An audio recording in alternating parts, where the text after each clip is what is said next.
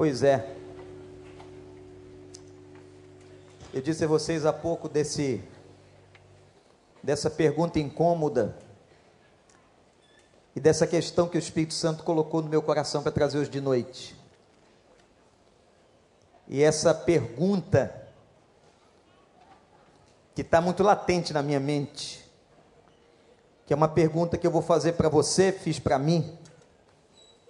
Onde é que a nossa vida está plantada? Tem um texto da Bíblia, não sei, tem muito visitante aqui hoje, graças a Deus. Ó, Deus abençoe tua vida. Eu quero dizer para você que tem um lugar aqui para tua família. Que nós amamos gente. E não há outro lugar nesse mundo melhor do que viver na presença e na casa do Senhor. Até o pardal encontrou casa e andorinha ninho para si.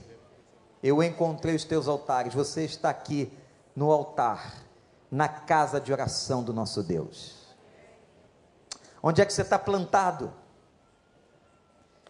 Há um salmo na Bíblia que é o primeiro salmo que eu queria que você abrisse, se você tem uma Bíblia aí. Se não tiver, visitante, tem problema nenhum, porque a gente vai projetar o texto para você ler. Explicar para você que tudo que a gente faz, que o pregador faz aqui, é apenas facilitar o entendimento da Bíblia para que você possa compreender essa carta que Deus deixou para a gente, a sua palavra. Primeiro salmo vai falar de uma coisa que é o sonho de todo mundo, o sonho de ser feliz. Não tem uma pessoa aqui dentro hoje à noite que diga assim: Eu não quero ser feliz. Nenhuma. Eu tenho certeza que 100% das pessoas que estão sentadas aqui querem ser felizes. Eu estou certo ou não, gente? Olha, mas com esse amém que você acabou de dizer, eu vou repensar o que eu acabei de afirmar. Eu vou repetir. Eu tenho certeza que 100% desse auditório que está aqui quer ser feliz na sua vida. Amém? Amém. Graças a Deus. Às vezes eu tenho a impressão que você dá uma cochilada e deixa o pastor falando sozinho. Mas eu tive certeza que você está atento. Eu quero ser feliz. E o Salmo primeiro toca na questão da felicidade e faz uma correlação muito interessante. Anota aí. Entre ser feliz e o que eu estou plantando na vida. Não tem como dissociar essas duas coisas. São irmãos gêmeos.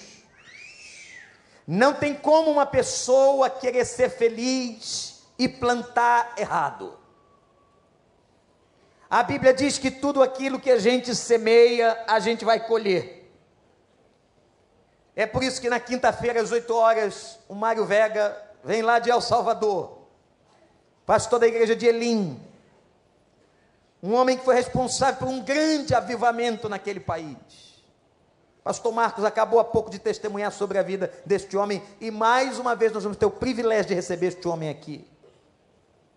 Ele vai contar como é que Deus revolucionou El Salvador, do avivamento que brotou naquele país. Vai trazer as suas experiências.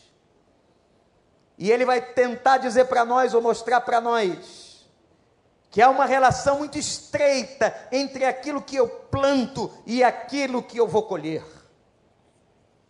Não adianta você querer plantar coisa ruim e colher coisa boa. Não adianta você querer investir a sua vida em alguma coisa que está errado, que Deus não aprova e querer a aprovação da graça e da misericórdia de Deus. E o livro de Salmos, que é um livro poético, um livro de sabedoria, vai começar assim: Como é feliz aquele que não segue o conselho dos ímpios, não imita a conduta dos pecadores, nem se assenta na roda dos zombadores ou escarnecedores. Ao contrário, o seu prazer, a sua satisfação está na lei do Senhor. e nessa lei medita dia e noite. É como uma árvore plantada à beira de águas correntes, dá fruto no tempo certo, suas folhas não murcham, e tudo que ele faz prospera. Não é o caso dos ímpios, são como a palha que o vento leva por isso os ímpios não resistirão no julgamento de Deus, nem os pecadores na comunidade dos justos. Pois o Senhor aprova o caminho dos justos, mas o caminho dos ímpios leva à destruição. Que Deus nos abençoe. Que salmo maravilhoso é o salmo de número 1 e eu quero que você tenha como tese central dessa reflexão essa pergunta: onde é que a tua vida está plantada?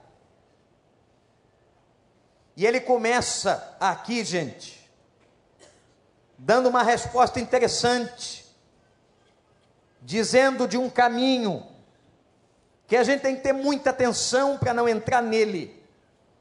Se você quer ter uma vida feliz, se você quer ser um homem e uma mulher abençoados, se você quer ter uma vida que você experimenta regozijo, a primeira coisa que você não deve fazer é andar com gente errada. E talvez você esteja andando com gente errada. Gente que não vale nada. Gente que só vai importunar e atrapalhar a sua vida. Se há uma coisa que é importante na nossa felicidade, é o contexto relacional que nós temos. Tem gente que não atenta para isso. Existe um texto que diz assim: Diga-me com quem andas, e te direi quem és. Está onde? Qual versículo? Qual capítulo da Bíblia? Hein? Não está na Bíblia. Primeira Vander 9, 22. Apócrifo. Apócrifo é tudo que não é inspirado. Mas a verdade é, e a sociologia e a psicologia provam isso, que quando a gente se relaciona com pessoas, a gente acaba sugando, captando jeitos, maneiras de falar, trejeitos, pensamentos e valores daquelas pessoas. Quantas pessoas perderam os seus casamentos porque um dos cônjuges começou a andar com gente errada? Quanta gente perdeu dinheiro na vida porque começou a andar com gente errada? Quanta gente que adoeceu porque começou a andar com gente errada? A importância do nosso meio de convívio, do nosso meio de convivência. É por isso que na cabeça de Deus, nosso Deus é maravilhoso, é perfeito. Ele fez o ser humano, ele fez você. Ele criou a mim, ele criou a você. Imagina comigo, colocou todo mundo deitadinho. Você sabe por que você tem umbigo?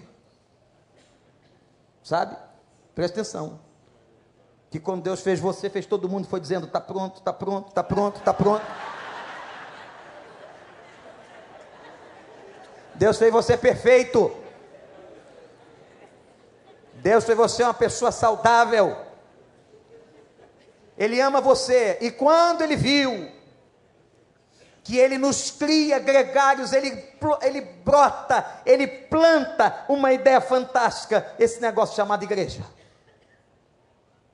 Igreja é lugar para a gente se relacionar, igreja é lugar para a gente trocar, Atenção, você que nos visita, aqui não é um lugar de gente perfeita, nós somos pecadores como você, nós somos fracos como você, nós falhamos como você, mas nós somos pessoas que dependemos da misericórdia de Deus, nós estamos debaixo da graça de Deus, nós erramos também, mas nós temos um Pai a quem pedimos perdão, a gente tenta acertar, a gente caminha com Ele, a gente quer estar conectado em Cristo para a gente fazer a vontade do Senhor. Eu quero convidar você para vir para esse time. Essa galera toda que se batizou hoje à noite veio para o time, confessou a Cristo como Salvador e disse assim: Eu quero dar meu testemunho público. O batismo não é, como disse o pastor Paulo, não é uma opção das pessoas, é uma ordenança. Jesus disse: todo aquele que crê deve ser batizado. Se você não foi batizado, você tem alguns dias para tomar a decisão e para você procurar a gente fazer o nosso bem-vindo à família. Você entender as doutrinas básicas disso, e eu quero ver você dentro desse batistério no mês que vem, em nome de Jesus. E você precisa compreender o que é igreja. Igreja é isso. Igreja não é um lugar de gente perfeita, não. Mas é um lugar de gente que está em reforma, que Deus está trabalhando. Por isso que é importante essa convivência aqui. E olha aqui na família, a gente não, não permite que ninguém lá de fora fale mal da gente, não. Só quem pode falar mal de nós somos nós mesmos. Nós até falamos mal um do outro, brigar, igual lá na tua casa, na tua família mas você não deixava, lembra aquela brincadeira? Você não deixava que falasse mal do seu irmão. Seu irmão, você queria que ele morresse, mas ninguém podia falar mal dele perto de você. Você ia dizer o seguinte: não, do meu irmão você não fala mal, mas você não fala com ele há 20 anos, mas você não vai falar mal do meu irmão. Eu não gosto dele, ele não vale nada, mas você não vai falar mal dele. É igual na igreja. A gente tem um monte de defeito, mas a gente se protege por causa da graça de Deus. E a gente sabe que o Senhor nos ama e que o Senhor nos brotou para uma comunhão plena e perfeita no nome e na graça de Jesus. Você crê nisso aí? Vem para a igreja. Você está achando que tem lugar melhor por aí? Você está achando que tem alguma organização na terra melhor que a igreja? Eu vou dizer uma coisa para você: a igreja foi Deus que plantou, agora as outras as outras fomos nós, seres humanos, fracos, falhos. Organizações que estão às vezes apenas a serviço de si mesmas, que estão trabalhando contra o ser humano, que são egoístas, discriminadoras. Mas aqui não. Essa igreja que Deus fez, essa igreja está de porta aberta. Essa igreja aceita qualquer pessoa, qualquer pessoa que queira ser lavada e remida no sangue do Cordeiro. Essa igreja tem uma porta larga. E essa porta larga é para você passar. E se você passar debaixo desse portal de sangue, você entra nela e você deixa Deus trabalhar a tua vida. Aí você diz, então, pastor, como é que é lá dentro? Lá dentro é assim mesmo, aqui dentro o Senhor continua trabalhando na gente e fazendo com que a gente seja melhor para a honra e glória do seu santo nome. Mas olha, a primeira coisa que ele diz aqui, para você ser feliz e para você plantar bem, você não pode andar com gente errada. Você está andando com gente errada. Ele fala de três movimentos. Agora presta atenção, porque tem pessoas que podem não compreender o que eu estou dizendo. Ué, pastor, o senhor não disse no outro dia que nós temos que ir aonde as pessoas erradas estão, chegar a elas e contar-lhes o evangelho? Foi isso que eu disse. O texto que está aqui está falando uma outra coisa. Ele está falando de três movimentos que você não deve ter. Quando você senta, ouve primeiro o ímpio. Quando você se detém no caminho do ímpio. E quando você se assenta na roda do ímpio. Isso é diferente de uma pessoa que foi ao outro para levar o evangelho ao outro. É diferente de uma pessoa que vai à casa do outro, ao trabalho do outro, ao encontro do outro, para dizer a ele: Deus ama a sua vida e quer te tirar da situação que você está vivendo. Aqui não, ele está falando do ímpio. O ímpio é aquele que não tem piedade. A impiedade é a negação da piedade. Pessoas que não têm piedade. Aí você, então, num primeiro movimento, você ouve o conselho do cara. Não vai lá naquela igreja, não, dá dinheiro para pastor. E você ouve o conselho da impiedade. Depois você se detém perto dele, achou interessante. O cara é bom papo a moça é gente fina, é bonita, você se detém e depois você se assenta na roda. Aí, quando você se assenta na roda, vai acontecer um negócio que você não vai perceber, E só lá na frente você vai se dar conta, você vai ser envolvido. A palavra envolvimento é muito interessante. É alguma coisa que começa a te rodear, da planta do pé ao alto da cabeça. Mas enquanto aquela corda está te rodeando, envolvendo, você não percebe. Quando você está envolvido, envolvido, completamente envolvido, a mente envolvida, a vida envolvida, aí você se dá conta que você está amarrado. Bem-aventurado é o homem, feliz é a pessoa. Aqui, feliz é o ser humano que não ouve o conselho do ímpio, que não se detém no caminho dos pecadores, da impiedade e não se assenta para fazer parada errada. Como é que você quer ser feliz? Como é que você quer frutificar se você está sentando com gente errada, fazendo contrato com quem não deve, estabelecendo relação com quem não devia, entregando teu corpo a quem não devia, entregando tua vida, tua juventude a quem não devia? E às vezes você se escondendo, gostando do negócio, porque o negócio, às vezes, irmãos, vamos aqui falar só entre nós que ninguém nos ouça, só a turma que está na rádio, na internet, por aí. Mas às vezes existem paradas erradas que dão prazer. Que a carne gosta, sabe como é? Hum? Sabe? Está cabreiro de responder.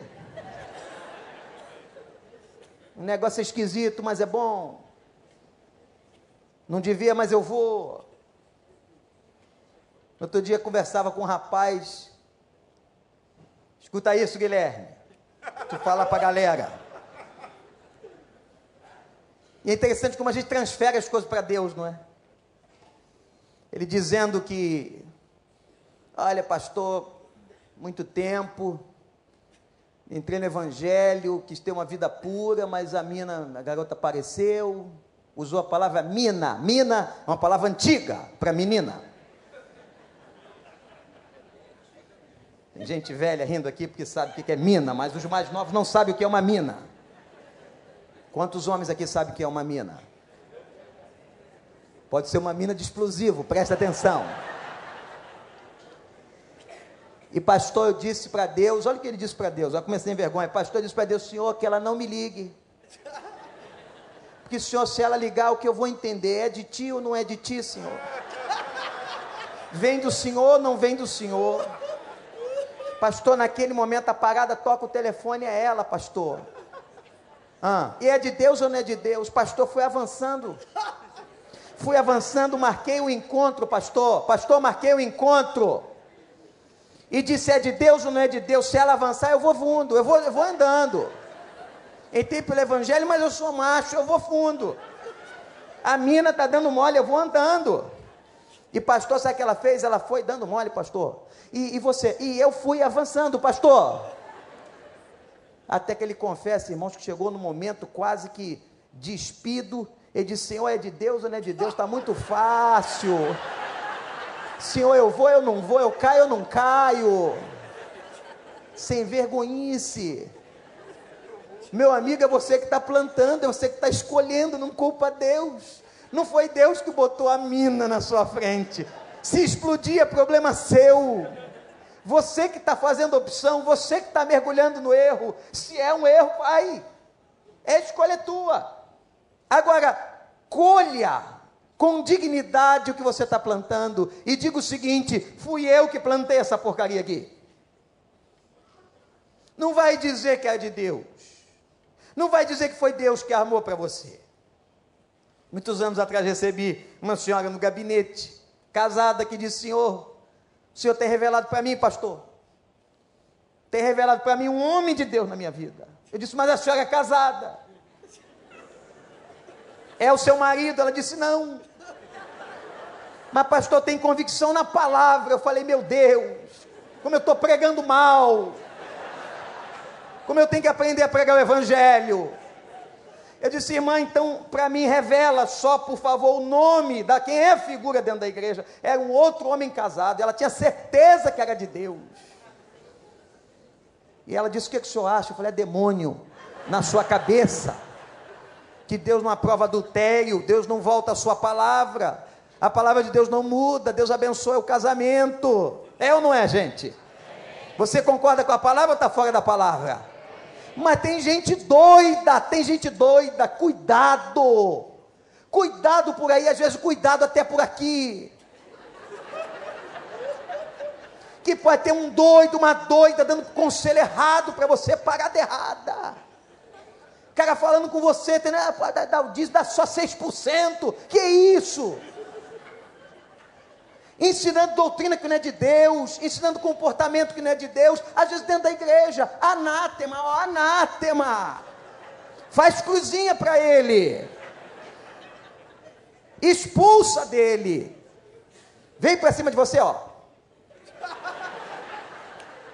Que isso, o pastor Vânia mandou, olha aqui, ó, sai fora, sai fora, sai fora, sai fora, em nome de Jesus, sai fora. Parada ruim, ensinando coisa errada na igreja. Lá fora nem se fala, nem se fala. E é interessante que a turma lá de fora, quando precisa, ela corre para a turma que é cega e diz assim: Ora por mim. Não é verdade? Só que se você fez parada errada com ele, vai orar como? O negócio fica estreito. Bem-aventurado é aquele que não anda segundo o conselho dos ímpios. Aquele que não, não se detém no caminho com os pecadores não se assenta. Onde é que você está plantando tua vida? Plantando com gente ruim, plantando em cima de fundamentos que vão ruir com areia. Tem gente que está plantando sua vida em cima do dinheiro, achando que o dinheiro é tudo, o dinheiro não pode resolver seus problemas existenciais mais profundos, o dinheiro não te salva. E tem gente que tem dinheiro, mas está morrendo sem saúde. Onde é que você está plantando tua vida? O que é mais importante para você? Onde é que você está investindo? Porque aquilo que é mais importante eu invisto tempo, eu invisto recurso, Eu não tenho nada contra, eu sou totalmente a favor que você melhore a sua cara. Porque a gente gosta de ver gente bonita. Gente feia é castigo. Então todo mundo aqui é bonito. Só pode olhar aí para o lado e ver se não tem uma pessoa bonita do seu lado. Se estiver sorrindo, é bonito mesmo. Se não conseguir sorrir, eu tenho dúvidas. Agora, plantar a vida em cima da estética, achar que a estética vai resolver tudo da sua história, vai nada. Vai gastar todo o dinheiro da sua poupança, aquilo que você acumulou com a sua cara e não vai resolver outros problemas da sua vida. Tem gente plantando em cima da vaidade, em cima de coisa insólita em cima daquilo que não permanece. Onde é que você tem plantado a tua vida? Mas tem uma outra coisa que o salmista disse, e que é aqui que eu quero chegar. Eu vou plantar em cima do Senhor. Eu vou plantar na sua lei e nela eu vou meditar de dia e de noite. Ô gente, não tem nada mais lindo do que o que está nesse livro e nessa carta. Sabe o que é isso? Aqui é uma carta. A maior carta que uma pessoa já pôde escrever para outra. É a carta que Deus fez para mim e para você. Aqui estão todos os segredos que nós precisamos. Aqui estão todas as respostas que nós queremos. É nessa carta que o salmista diz: Eu vou meditar nela de noite, porque ela tem todas as respostas da minha vida. Eu vou plantar é no Senhor, eu vou plantar em ouvir ao Senhor, eu vou plantar em falar com o Senhor, eu vou plantar em ter intimidade com o Senhor, eu vou plantar é no Senhor, porque do Senhor vem a minha vida. Plante em Deus, coloque a tua esperança em Deus. Que dia triste para aquele rapaz que procurou Jesus. E Jesus perguntou para ele, disse a ele: Você quer me seguir? Então vai, vende tudo que você tem. O cara era rico. Aquela altura, uma Land Rover, um BMW, uma Mercedes e um camelo novo. Vende. O problema não eram os bens, o problema não é ter dinheiro, o problema é o nível de amor que você tem aos bens que possui e ao dinheiro que carrega. O problema do cara não era porque ele era rico, o problema do cara era o coração. E o que Jesus está fazendo é um teste, um teste de renúncia, e ele foi reprovado. Quando Jesus disse assim: Vende tudo que você tem, você não quer me seguir? Você não quer ser feliz, você não quer encontrar a vida eterna, você não está procurando. Então renuncia, tira do teu coração mamon, essa entidade que domina o dinheiro, tira do teu coração e coloca como a coisa mais importante a minha presença. Vem e segue-me. Vem e segue-me, mas renuncia. Ele não conseguiu, ele não disse uma palavra. Declara a Bíblia ele apenas virou as costas e foi embora, porque não conseguiu renunciar o poder do rei que estava no seu coração. O rei era o dinheiro, o rei era Mamon. Onde você tem plantado a tua vida? Ô, gente, eu estou querendo procurar. E eu tenho procurado uma pessoa obediente, que não seja uma pessoa segura e feliz. Todas as pessoas obedientes à palavra de Deus, à Bíblia, todas as pessoas que andam nos preceitos do Senhor, todas as pessoas que amam a palavra do Senhor, todas as pessoas que obedecem este livro, todas as pessoas que estão fincadas aqui, elas não se decepcionam jamais, elas vão frutificar, elas vão ser uma bênção na vida dos outros. Oh, coisa boa quando chega perto de nós uma pessoa dessa. Ela tem palavra certa. Ela tem o consolo certo, ela coloca a mão no ombro, ela tem a oração certa no tempo da angústia. Porque ela está plantada em Deus. Como é bom e como é gostoso a gente ver uma pessoa perto de nós plantada em Deus. E às vezes o cara que está plantado em Deus, não tem nada. Às vezes não tem um carro para andar e não precisa ter. Mora de aluguel ou mora emprestado, não tem problema. Mas ele tem uma fé, ele tem uma convicção, ele tem uma forma de viver que abençoa a vida da gente. Você conhece gente assim? Gente que quando chega você diz assim: que bom que chegou. Mas, pessoal, tem pessoas que chegam perto de nós, que a gente diz assim: vai quando, Senhor? Quando que ela vai embora? Ela não abençoa, ela não edifica, ela só suga, ela só pede e pior, às vezes só ela quer falar. Você conhece aquelas pessoas que só querem falar delas? Eu conheci uma pessoa que ela queria falar tanto dela, se eu dissesse que eu tinha alguma doença, eles eu tenho também. Só para ter a oportunidade de emendar no assunto e falar alguma coisa de si. É um egocentrismo absurdo. Agora, gente que abençoa é diferente.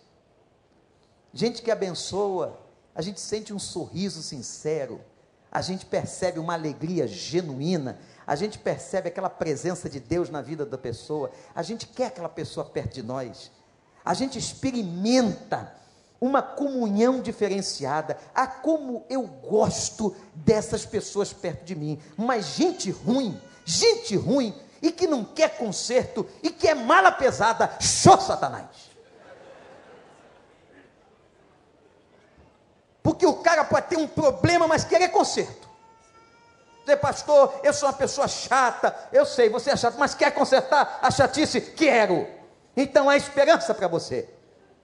Mas o chato que não quer se consertar, tenha misericórdia. Que sujeito difícil, perturbador de Israel.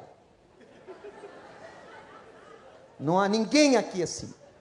Mas é possível que você conheça um deles por aí. O seu prazer tem que estar na lei do Senhor.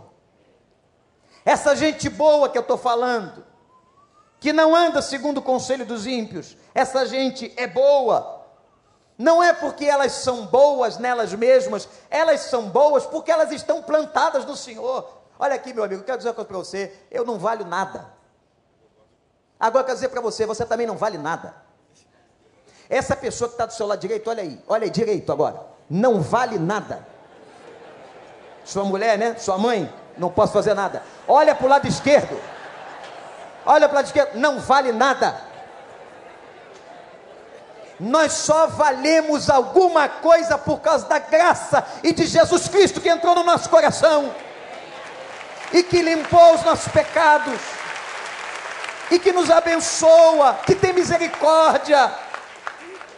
O nosso valor é o poder da cruz e a graça de Deus, meus irmãos.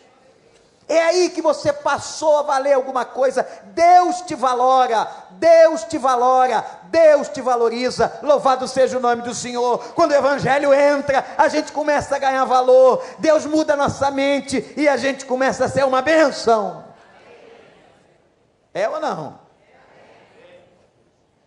Nós não temos valor por nós mesmos, nós só temos valor porque estamos plantados no Senhor. Ah, porque eu estou plantado no Senhor. Porque eu estou plantado no Senhor, a misericórdia do Senhor chega. Porque eu estou plantado no Senhor, o amor de Deus chega. Porque eu estou plantado no Senhor, os valores mudam, porque eu estou plantado no Senhor, o comportamento se modifica, porque eu estou plantado no Senhor, eu começo a dizer coisa boa, porque eu estou plantado no Senhor, eu começo a gracejar, como eu estou plantado no Senhor, eu começo a ser bênção na vida dos outros, tudo na nossa vida de bom vem do alto, é porque eu estou plantado no Senhor. Quem é que está plantado no Senhor? Feliz é aquele que não anda segundo o conselho dos ímpios, não se assenta na roda dos escarnecedores e não se detém ali. Mas antes tem o que, gente? O seu prazer. Repete comigo: o seu prazer. Onde está o prazer da gente? Na lei do Senhor. Olha aí, os Jogos Olímpicos acabaram, o Bolt foi embora. Aliás, o cara é ruaceiro, hein? Garoto não é fácil, não, hein? Mas foi embora. O Felps foi embora. Hein? O nadador maluco foi embora também. Que inventou o assalto bêbado. Não é verdade? Perdeu quatro patrocínios. Olha que maravilha! Milhões de dólares. A notícia que eu soube é que ele vai tentar mat se matar afogado. Tudo isso passou. Mas a palavra do Senhor não passa. O mundo passará, mas a minha palavra não passará. O nosso prazer não é Olimpíada, gente. O nosso prazer não é curtir duas horinhas de festa, não. O nosso prazer não está numa coisa localizada e só estética, não. O nosso prazer está em viver arraigado no Senhor, está plantado no Senhor, está amando o Senhor, está adorando ao Senhor, está vivendo com o Senhor, está orando ao Senhor e recebendo resposta do Senhor, experimentando o poder do Senhor e tendo experiência com o Senhor. O nosso prazer é esse. E isso acontece segunda, terça, quarta, quinta, sexta, sábado e domingo. Vem todo mundo para cá cheio de alegria. E a gente se reúne, a gente adora. E a gente glorifica como povo, como nação do Senhor. E a gente pode aqui abrir os braços e celebrar, porque o Senhor é bom. E a sua misericórdia dura para sempre. O Senhor até aqui nos ajudou e é por isso que damos graças. Grandes coisas fez o Senhor por nós e é por isso que nós estamos alegres nessa noite. O Senhor nos encheu de alegria. Não é o seu salário que enche você de alegria, não. Aliás, é motivo de tristeza, quem sabe. Não é o teu patrão que te enche de alegria, não. Não é os seus não são seus amigos, não é nem o teu casamento e teus filhos. O que enche a gente de alegria é a presença do Senhor, é estar plantado em Deus e a certeza da nossa salvação e da nossa vitória, porque o dia que a gente partir desse mundo, nós vamos adentrar uma outra realidade de existência. Você crê nisso? E nós vamos entrar e vamos ouvir assim: Vinde bendito do meu Pai, vem e possua por herança, é tua, o reino que está preparado antes da fundação do mundo. O homem caiu, mas eu restaurei. Entra, a casa é tua, meu filho. Louvado seja o nome do Senhor. É por isso que nós somos felizes. É por isso que nós não precisamos ficar com questionamentos existenciais. Por que existo? Para que e para onde vamos? Agora descobrimos um novo planeta parecido com a Terra. É a solução das pessoas. Quem você quer mandar para lá? Pensa rápido. Me veio três nomes agora, mas eu não os revelarei. O homem fica buscando uma resposta, alguma coisa para encontrar sentido na vida. Quem está plantado no Senhor já encontrou o sentido da sua vida. Quem está plantado no Senhor encontrou regozijo na sua vida, tem alegria perene, aquela alegria que pode a lágrima escorrer do canto direito, mas o sorriso de Deus é implantado em nós pelo poder do Espírito Santo. Feliz é aquele que não anda no conselho dos ímpios. Feliz é aquele que tem o seu prazer na lei do Senhor. Agora quero terminar dizendo o seguinte: feliz é aquele que frutifica. Porque não tem como o cara estar tá em Cristo não frutificar. E, gente, o texto é tão lindo que diz assim: é como árvore plantada à beira das águas correntes Sabe por que plantada à beira das águas? Porque não tem vida fora da água. Se não tiver água, não há vida, como nós reconhecemos. Qual é a primeira coisa desses caras procurando esses planetas? Aliás, que trabalho interessante, não é? O que você está fazendo? Procurando um planeta. Primeira coisa que eles querem saber é se tem água lá. Para saber se pode haver algum tipo de vida como a nossa. Você pode passar muito mais tempo sem comer do que sem beber água. Você morre se beber, se não beber água em um certo tempo, seu organismo começa a ter uma série de complicações. Tem vários médicos aqui hoje. Quando uma árvore está plantada junto às correntes de água, o texto, o salmista está dizendo o seguinte: essa pessoa tem vida. Se você prestar atenção na história das grandes cidades da Europa, elas estão plantadas e nasceram em torno de grandes rios, como o rio Hudson, como o rio Sena, como o rio Danúbio. Grandes cidades do mundo estão em torno dos rios, o Nilo. Por que isso? Porque se não houvesse água, não haveria a vida e a cidade. Fantástica descoberta arqueológica que outro dia fizeram em Israel. Os dutos de água que Ezequias fez no texto do Velho Testamento. Gente, aquilo é fantástico. Deus é tão bom que além dele dar sua palavra pela fé, ainda deixa gente descobrir que o que ele está dizendo é verdade. Glória a Deus. E agora se descobriram os dutos criados pelo rei Ezequias. E como é que a água chegava dentro de Jerusalém, nos túneis. Que coisa maravilhosa, espetacular. O nosso Deus é tremendo. Ele faz e mostra pela sua graça. E tem gente que ainda não quer acreditar. E tem gente que olha esse universo que olha o dia e a noite, que olha o firmamento, que olha esses mares, que olha a beleza da natureza, como diz Paulo em Romanos, e não crê. A pessoa plantada junto ao ribeiro de água é uma pessoa que frutifica. Se ela está plantada em Deus, ela frutifica, e diz o texto, e ela dá fruto no tempo, na estação certa. tem fruto na sua vida que só vem na estação certa. Não adianta que é a lei da natureza. É só no tempo de Deus que as coisas acontecem, não é no nosso relógio. Graças a Deus. Não é no nosso cronos. Por isso eu quero dizer a você essa noite: não desista. No tempo de Deus florescerá. No tempo do Senhor, Ele vai fazer acontecer, mas é no tempo dele, você tem que aguardar. Mas aquilo que está plantado no Senhor, no tempo certo frutificará. E essa frutificação tem duas direções. Frutifica por dentro. Sabe o que é frutificar por dentro? É uma pessoa plantada em Deus e começa a dar fruto na sua vida.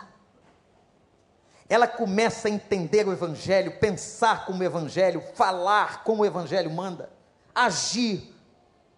Ela só faz negócio com o Evangelho na mão, ela só toma um passo com o Evangelho nas mãos, ela só faz um relacionamento com o Evangelho nas mãos, ela frutifica por dentro.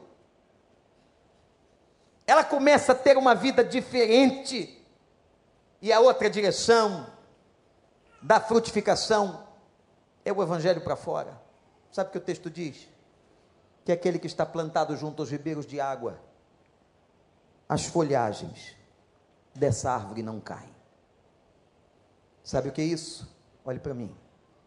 Viçosidade, beleza, testemunho. Aquele que está plantado no Senhor, testemunha. aquele que está plantado no Senhor, tem uma beleza que nos atrai. Aquele que está plantado no Senhor tem viçosidade na vida. Aquele que está plantado no Senhor tem um testemunho que a gente olha para ele ou para ela e diz assim: essa pessoa é de Deus. Pode vir aqui, Tuta. E vou terminar contando a história de uma pessoa de Deus, plantada junto às correntes das águas. Você deve estar esperando eu contar sobre um herói da pregação. Você deve estar esperando eu contar sobre um pastor famoso, sobre uma madre poderosa. Você deve estar esperando eu contar sobre o pai do avivamento de algum lugar. Não. E vou contar para você o testemunho de um homem muito simples e muito pobre, plantado junto às correntes das águas. Que no tempo certo ele era capaz de dar os seus frutos. E ele tinha uma beleza que atraía, uma viçosidade perfeita, um verde que chamava a atenção da sua vida espiritual. Suas folhas não caíam. Um menino adolescente de Petrópolis, hoje em Petrópolis, mas aquela época de uma igreja do subúrbio, observava que todo domingo o irmão Isidoro, ao acabar o culto da igreja, se dirigia à cozinha. Portava Isidoro um embrulho nas mãos e se dirigia todo domingo para a cozinha da igreja. Adolescente. Adolescente que vê uma cena dessa no mínimo fica curioso. O que, que esse cara faz na cozinha? Por que é que todo culto pela manhã, quando termina, o nosso irmão, o irmão muito simples, pobre, negro, viúvo, por que que vai para a cozinha da igreja? Um deles mais ousado perguntou para ele: Irmão Isidoro, nós queremos saber o que o senhor faz aí. Por que é que o senhor, todo culto, entra na cozinha da igreja? Isidoro era viçoso, espiritualmente brilhante, e disse: Olha, Deus, o dia que você estiver preparado pelo Espírito do Senhor, me conte, e aí te levarei à cozinha e te contarei o que eu faço por lá. O grupo de adolescentes ficou curioso com a resposta, mas um deles só, um deles, deu atenção. Um menino, adolescente chamado Celso. Celso ficou entregado começou a orar a Deus e perguntar: Senhor, o que é que o Isidoro faz? Eu queria saber. Um dia, sentindo-se preparado pelo Espírito Santo, foi até o irmão e disse: Irmão Isidoro, estou pronto. Você está pronto? Estou. Venha comigo. Entraram na cozinha da igreja levando um embrulho. Isidoro disse: Agora você vai ver o que eu faço aqui todo domingo. Quando desembrulhou, era uma marmita uma marmita de comida simples. Colocou a marmita em cima do balcão da cozinha, colocou a mão sobre a marmita e fez uma oração e disse: Senhor, faz o justo prosperar. Eu não comerei essa comida hoje, se o Senhor não me der uma alma. Vou sair pelas ruas, Senhor para falar do teu evangelho e faço um voto agora de só me alimentar quando uma pessoa tiver confessado a Cristo como Salvador. Ah. Entendeu o que eu faço na cozinha? O Celcinho de olho arregalado, é isso. Isidoro disse: É isso, mas você disse que estava preparado, então agora faça a sua oração. Já que você está preparado, vai comigo. Vamos sair pelas ruas do bairro Vamos, não é da folheto não, nós vamos evangelizar, contar a boa nova. E só vamos voltar para almoçar depois que uma pessoa confessar a Cristo como Salvador. Mas é isso, é, e agora não tem como voltar para trás. Faça a sua oração, Celcinho. Celcinho botou a mão na marmita do Isidoro, ele disse: Não, essa marmita é minha. Você vai orar e dizer assim: Não comerei comida nenhuma não sei onde você vai arrumar. Essa é minha. Não comerei comida nenhuma até que alguém confesse Jesus. Saiu uma hora da tarde, duas, três, quatro, cinco. Gente, seis horas. Às seis e trinta e quatro, uma senhora na esquina confessa Cristo e eles oram por ela na rua. Celso diz: nunca senti tanta alegria. Voltaram para a cozinha da igreja, abriram a marmita. Isidoro teve misericórdia e deu-lhe a metade. Toma. Os anos passaram e eles começaram a fazer aquilo todo domingo, se importando com as almas perdidas. Celso aprendeu sentiu-se chamado para o seminário e foi para o Seminário Teológico Batista do Sul do Brasil, onde eu também estudei. Depois de ser nomeado bacharel em teologia, depois de quatro anos de estudo, foi convidado para ser pastor da primeira igreja batista de Cabo Frio.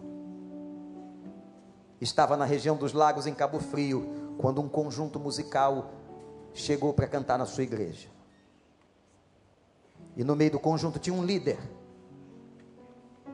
Era um rapaz forte, alto, viçoso. Celso diz: Vamos orar aqui. para começarmos o culto e o rapaz ora. E aquela oração incomoda o coração do pastor. E quando termina a oração, ele diz: Você está me lembrando alguém. Seu jeito de ser, sua maneira de falar. Você está me lembrando alguém que eu não estou conseguindo conectar exatamente quem é. O rapazinho olhou para ele e disse: Pastor, o senhor está falando de Isidoro? Os olhos do Celso se encheram de água. Você conhece Isidoro? Meu avô. Onde ele está? Já partiu? Está com o Senhor. Celso começa a chorar e dizer: Foi seu avô que me ensinou a evangelizar. Foi através do seu avô que o Espírito Santo tocou em mim para que eu fosse para o seminário seu avô é responsável por esse ministério aqui, foi a pessoa que Deus usou. Sua vida era viçosa, a vida dele era um testemunho vivo. O rapaz emocionado disse: Pastor, foi isso também que ele fez na minha vida. Meu avô foi o meu exemplo. Sua vida plantada junto a ribeiros de água, suas folhagens nunca caíram ele brilhava diante das pessoas, apesar da sua simplicidade e de ser um homem pobre, mas era rico da graça. Era um homem da palavra, era um homem de palavra. Eles se abraçaram naquele gabinete da primeira igreja batista de Cabo Frio. E ali se despediram. E hoje o neto de Isidoro também é um pastor. Alguns anos depois, Celso saiu de lá e hoje pastoreia, meu amigo, a primeira igreja batista da cidade de Petrópolis. Mas foi lá atrás, muito cedo, que alguém viçoso mexeu e mudou a vida e a história de um rapaz. Eu quero convocar você a ser viçoso. Eu quero convocar você a plantar bem. Deus está te chamando essa noite para não se sentar na roda de escarnecedores para não fazer pacto com gente ruim, para sair desse relacionamento do demônio. E que você diga para ele: ó oh Deus, eu quero a felicidade bíblica, não dos homens. Eu quero essa felicidade de ter prazer na lei do Senhor, de encontrar a tua presença, Senhor. Eu quero ter uma vida viçosa. Eu quero que as minhas folhas não caem não caiam jamais, mas que a minha vida seja um testemunho. Eu quero, você quer? Você quer? Tudo vai depender da escolha de onde você está plantado. Onde você está plantado? Onde você colocou teu, teu alicerce? Onde estão tuas raízes? Hoje nós temos uma oportunidade aqui nessa noite de deixar Deus arrancar do solo. Se você está plantado em lugar errado e Deus quer te replantar, louvado seja o nome do Senhor. Ele quer te replantar. Ele quer te replantar. Ele quer replantar você nessa palavra. Ele quer fazer da tua vida uma vida viçosa, bonita. Ele quer fazer de você uma vida alegre uma vida de testemunho que marque gerações. Ele quer que você marque gerações. Ele quer que você esteja plantado junto aos ribeiros das águas. Profeticamente, eu digo a você que os ribeiros de Deus estão aqui hoje. Os ribeiros do Senhor estão aqui hoje. Feliz é o homem, a mulher que está plantada no Senhor. Feche os seus olhos e ore comigo. Mas nesse momento, agora, em nome de Jesus, eu quero falar com você, você, que talvez esteja dizendo, pastor, eu estou plantado no lugar errado, eu coloquei a minha vida nas mãos erradas, eu não tenho florescido, pastor, não tenho frutificado, minha vida não é viçosa, eu quero dizer para você que Deus está te trazendo uma chance hoje à noite. O culto é lugar de decisão diante de Deus. Quando você pode dizer a Ele, Pai, me replante, me planta na tua presença, me planta, Senhor. Eu quero estar plantado no Senhor. Tem alguém aqui essa noite que reconhece essa necessidade e que quer estar plantado em Deus. Nunca teve a chance de dizer isso, mas reconhece que quer dizer agora. Que olhando para a sua vida, reconhece que está plantando mal, mas deixa Deus replantar. Você quer que Deus replante? Você quer que Deus plante a sua vida junto às correntes das águas? Mesmo de olhos fechados, levante a sua mão, eu vou orar pela sua vida. Pode levantar bem alto, que Deus abençoe, Deus abençoe, Deus abençoe, Deus abençoe, Deus abençoe, Deus abençoe, Deus abençoe. Graças a Deus, você está dizendo com esse gesto: Deus planta a minha vida junto às correntes das águas, que as minhas folhas não caiam, que eu seja uma testemunha viva deste Evangelho, que a minha vida impacte a vida de gerações. Você quer isso para você? Você quer? Levanta sua mão, diga eu quero, Senhor. Diga para Ele, aleluia, glória a Deus. Deus é bom, Deus é bom, Deus é bom. Eu vou convidar a toda a congregação que se coloque em pé para a gente orar. Mas antes da gente orar, nós vamos cantar uma canção. E eu queria orar especificamente com você que levantou sua mão. Deus sabe quem foi. Deus sabe quem foi. Ninguém se movimente agora. Apenas aquelas pessoas que levantaram suas mãos. Eu vou chamar você para vir aqui ao altar e nós vamos clamar. Os pastores vão estar aqui em cima. A gente vai interceder pela tua casa, pela tua família. Pode vir. Você que levantou a tua mão. Você quer que Deus replante. Você quer ser plantado junto aos ribeiros das águas. Você quer ter uma família abençoada, quer ser feliz. O caminho é ser plantado no Senhor. Pode chegar, Deus abençoe. Pode chegar bem pertinho aqui. Podem chegar, podem chegar. Os conselheiros, cheguem perto dessa gente. Os pastores vão subir aqui em cima. Igreja cantando e adorando enquanto esse povo vem. Pode vir, pode vir. Vem, vem, vem. Cheguem para cá, cheguem para cá. Eu quero ser plantado junto aos ribeiros das águas.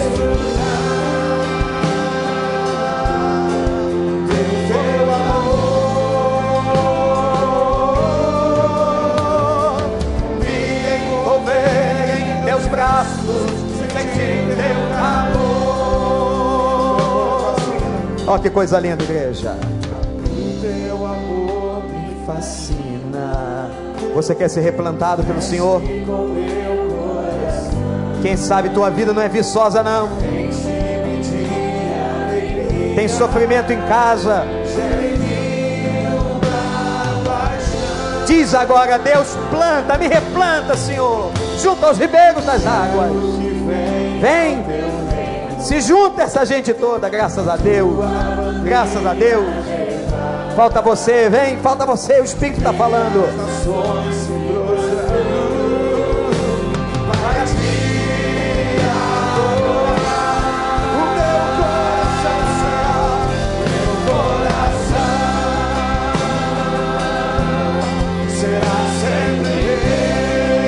Aleluia. Isso, vem, vem.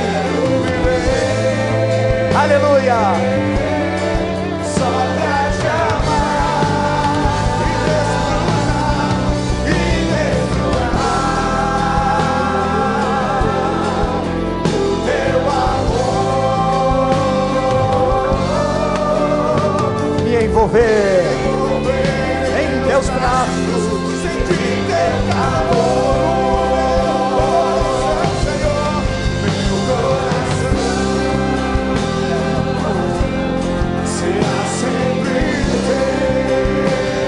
Vem, vem. Ele vai te replantar.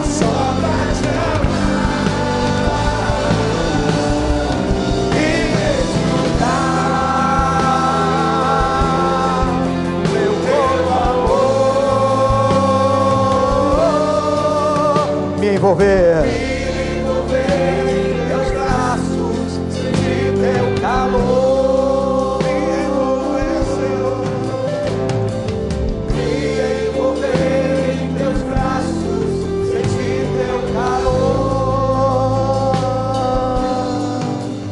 Igreja, estende as mãos para cá. Eu quero dizer para você que está aqui na frente que Deus está vendo o teu coração e vai honrar tua fé. O Senhor sabe que você está aqui arrependido, talvez por muitas decisões e caminhos que você tomou na sua vida, mas hoje, agora, tudo cai por terra, as coisas velhas já passaram e tudo se faz novo. E a partir dessa noite, pelo poder do Espírito Santo, Ele vai te replantar. Ele vai colocar a tua vida junto aos ribeiros das águas. Plante bem o Senhor vai te honrar. Nós vamos entregar a tua vida a Deus e a tua casa. Senhor Deus, a tua igreja está de mãos estendidas sobre a vida dessas pessoas.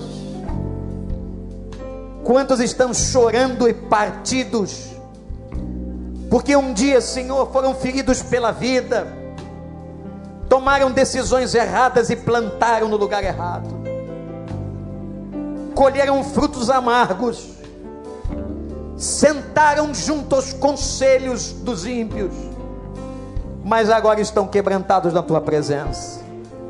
E a tua palavra declara que aquele que confessa os seus pecados, o Senhor lança esses pecados no fundo do mar, aleluia. E deles não se lembra mais. Ó Deus, passa agora a esponja do teu sangue sobre essas pessoas. Perdoa os seus pecados e que a partir desta noite, em nome de Jesus, elas sejam plantadas junto aos ribeiros das águas. Que o prazer da vida delas seja o Senhor. Que nada mais esteja no trono do coração a não ser o Senhor. E que, ó Deus, a partir de hoje, hoje, Senhor, a folhagem seja verde viçosa. Ó meu Pai, abençoa, dê graça.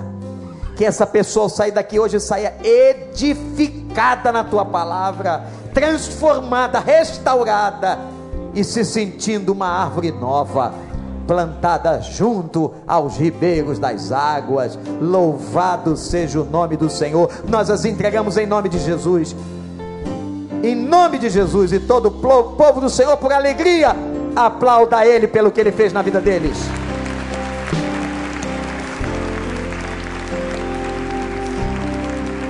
Eu vou pedir a vocês que estão aqui na minha frente, quem veio aqui em pé, olha só, se você não é membro dessa igreja, visita aqui uma, duas, três vezes. A gente quer ter uma palavra com você, a gente quer ajudar você, lhe dar uma Bíblia, cuidar de você. Pastor Tiago, Pastor Rogério, levantem a mão aí. Esses dois homens de Deus estão aqui. Tem uma porta aberta ali. A gente, naquela sala, só tem uma Bíblia. A gente só quer tomar seu nome para a gente orar pela sua família, te dar uma Bíblia. Eu vou pedir a todos que todos que estão aqui na frente, que não são daqui, que estão visitando, que vieram até aqui, que possam seguir esses pastores, só para pegar essa Bíblia e dar o seu nome para oração, para a gente depois falar com você. Podem vir, quem está aqui do lado direito, pode vir, o senhor, a senhora, o casal, pode vir, pode por ali. Isso, olha que colheita linda, gente. Que colheita maravilhosa, olha só, pode vir, pode vir, isso. Os líderes vão cuidar de vocês lá, vão falar com vocês, vão pegar o telefone, vão dar uma Bíblia de presente, para que vocês não esqueçam essa noite, para que vocês tenham prazer na lei do Senhor. Graças a Deus. Igreja, e aí? E aí, vamos glorificar o Senhor? Vale a pena às vezes a gente ir para lugares mais profundos, não é? Vale a pena às vezes a gente passar por momentos mais difíceis para entender a vida. E Deus trouxe você aqui essa noite para glorificar. Eu queria convidar você aqui de novo, desce a mão que está do seu lado. A gente está terminando o culto. E é mais um, dois minutinhos só, que a gente vai ter um último cântico de adoração.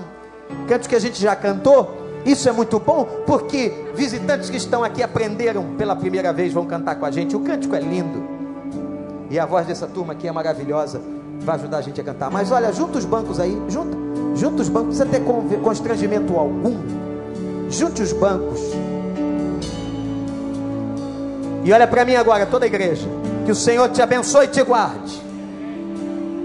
Que o Senhor levante o seu rosto sobre ti e de ti tenha misericórdia. Que o Senhor levante o seu rosto sobre ti e te dê paz. Que a bênção araônica esteja sobre tua vida que o amor de Deus, nosso Pai, a graça de Jesus Cristo, seu Filho, e a comunhão e consolação do Espírito Santo esteja sobre todo o povo de Deus. Deus te proteja essa semana do homem mau, do ímpio, da bala perdida. Deus te protege dos acidentes, Deus guarde os teus filhos. Deus dê prosperidade profissional a você. E Deus te dê integridade, para que as suas folhas sejam viçosas e jamais caiam. Amém.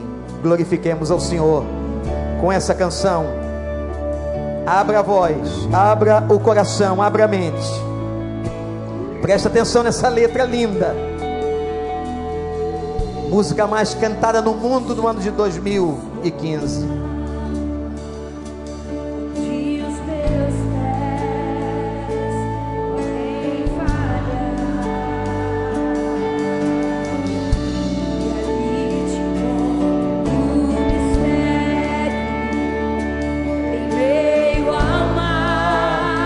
Confiarei.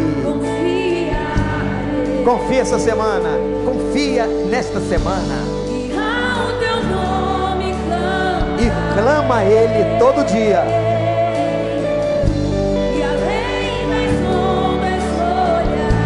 Olha por cima das ondas. Se o mar crescer. Descansa no Senhor, teu filho. Tu és de Deus. Tu és de Deus. Ele é o Senhor da tua vida. Ele é teu rei. Ele é a videira verdadeira.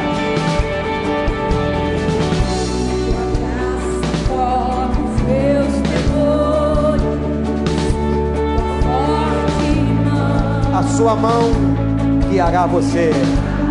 Aleluia. Oh, semana de vitória. Tá com medo? Não fica não, porque Ele é fiel e nunca vai falhar. Deus não falha.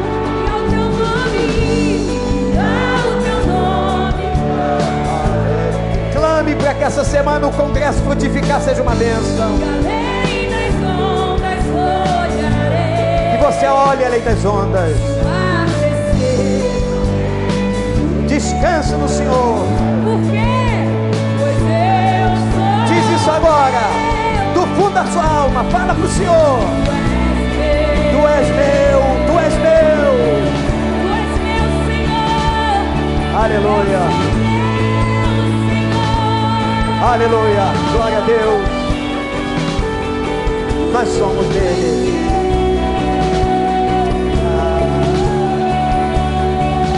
Aleluia. Deus é fiel. Você é dele. Leve essa certeza. Ó oh, Deus, guia teu povo. Guia, Senhor, a semana toda. Não deixa a gente sentar no caminho dos ímpios. Livra a gente do ímpio, Senhor, do homem mau e guia-nos, Senhor, pelo caminho da eternidade. Vê se há alguma coisa ruim na nossa vida e guia-nos, ó oh Deus, guia-nos. Cante isso agora, guia-me, Senhor. Guia-me para que em tudo em ti confie. Sobre as águas meu caminho, por onde quer que chame. Leva-me, Senhor mais fundo do que já estive, a minha fé será mais firme. Aleluia. Senhor, em tua presença.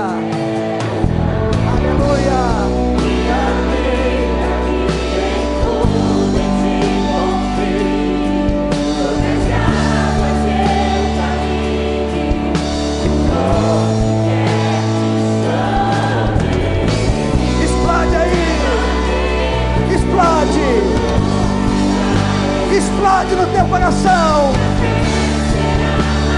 Você vai ser mais firme. Frutifica.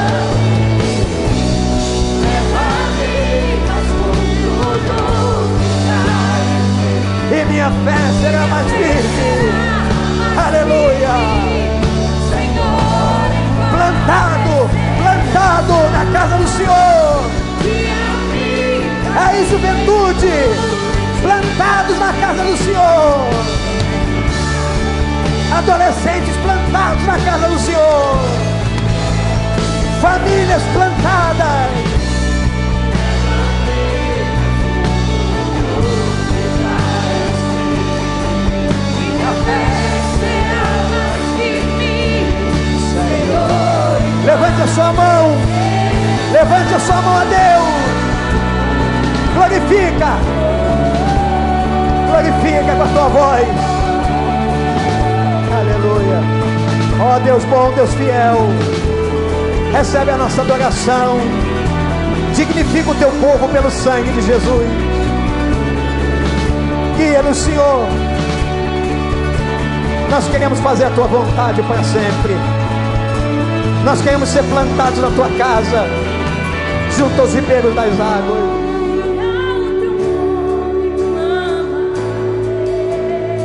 Clama, clama, Senhor.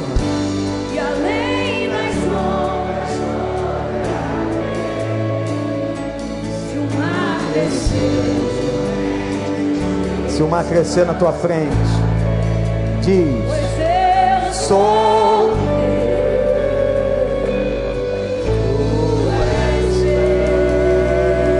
E dá agora um aplauso para Jesus bem forte. Bem forte. Deus te abençoe. O povo aqui vai cantar o estribilho do cântico quando você está saindo. Para que você leve essa música na sua, no seu coração, na sua casa. Guia-me. Guia-me. Vai na paz de Deus. Quem quiser ficar aí pode ficar. Mas vai na paz de Deus.